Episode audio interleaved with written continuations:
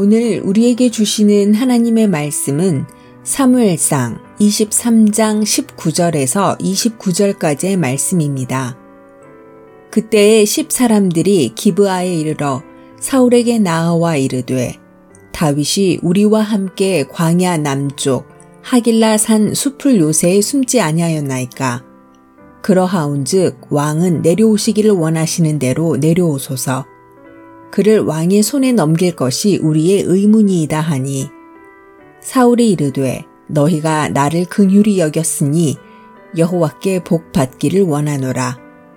어떤 사람이 내게 말하기를 그는 심히 지혜롭게 행동한다 하나니 너희는 가서 더 자세히 살펴서 그가 어디에 숨었으며 누가 거기서 그를 보았는지 알아보고 그가 숨어 있는 모든 곳을 정탐하고 실상을 내게 보고하라.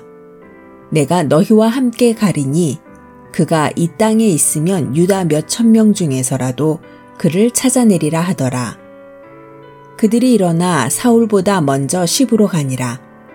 다윗과 그의 사람들이 광야 남쪽 마온 광야 아라바에 있더니 사울과 그의 사람들이 찾으러 온 것을 어떤 사람이 다윗에게 아뢰매 이에 다윗이 바위로 내려가 마온 황무지에 있더니 사울이 듣고 마온 황무지로 다윗을 따라가서는 사울이 산 이쪽으로 가매 다윗과 그의 사람들은 산 저쪽으로 가며 다윗이 사울을 두려워하여 급히 피하려 하였으니 이는 사울과 그의 사람들이 다윗과 그의 사람들을 애워싸고 잡으려 함이었더라. 전령이 사울에게 와서 이르되 급히 오소서 블레셋 사람들이 땅을 침노하나이다. 이에 사울이 다윗 뒤쪽 길을 그치고 돌아와 블레셋 사람들을 치러 갔으므로 그곳을 셀라 하마느 곳이라 칭하니라.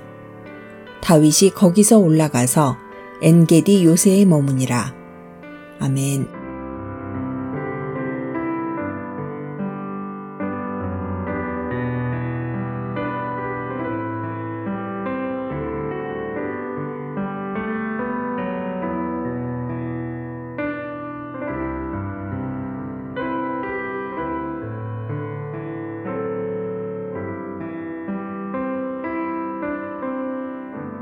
안녕하세요.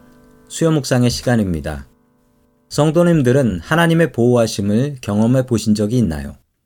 몇 년 전 큰아들이 자전거를 타고 가다가 차에 치이는 큰 교통사고를 당한 적이 있었습니다. 경찰에게 연락을 받고 사고 현장에 급히 뛰어갔는데 놀라운 광경을 보게 되었습니다. 아들이 탔던 자전거는 대파가 되었고 상대방의 차도 사고로 찌그러졌는데 아들은 멀쩡하게 옆에 서서 경찰과 이야기를 나누고 있었습니다. 하나님께서 제 아들을 보호해 주시고 살려주신 은혜였습니다. 정말 기적 같은 보호하심이었습니다. 우리가 하나님을 아버지로 부르면 하나님께서는 우리를 보호해 주십니다. 위기의 순간에 하나님의 이름을 부르십시오. 하나님께서 성도님들을 눈동자 같이 보호해 주실 것입니다. 다윗도 그 은혜를 누렸습니다. 14절에 보면 사울 왕이 다윗을 잡으려고 노력했지만 하나님께서 다윗을 사울 손에 넘기지 아니하였다라고 합니다. 다윗은 마온 황무지에 숨어 있었습니다. 사울의 정탐꾼들이 다윗의 위치를 파악했고 사울은 자기들의 군사를 이끌고 다윗을 기습하러 가게 됩니다. 정말 큰 위기의 순간입니다. 바로 그때였습니다. 갑자기 전령이 사울 왕에게 달려와서 급한 보고를 하게 됩니다. 블레셋이 지금 이스라엘을 침공했다라는 보고였습니다.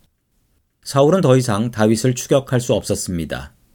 왜 하필 블레셋은 이런 때 쳐들어올까요? 사울은 전쟁터로 가게 되고 다윗은 무사히 엔게디 요새로 도망가게 됩니다. 왜 블레셋은 갑자기 이스라엘을 공격했을까요? 블레셋이 다윗을 구하러 이스라엘을 공격한 것처럼 보입니다. 그러나 절대 그렇지 않습니다.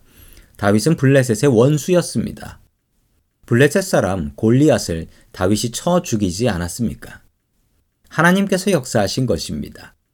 하나님을 의지하는 다윗을 살리기 위해서 하나님께서는 블레셋을 들어서 사용하셨던 것입니다. 우리가 하나님을 아버지로 부르면 하나님께서 우리를 자식같이 보호하십니다. 물불을 안 가리고 보호하십니다. 요즘 코로나 때문에 정말 험한 세상입니다. 이 험한 세상 속에서 하나님의 보호하심이 성도님들께 오늘도 넘치기를 주의 이름으로 간절히 축원합니다.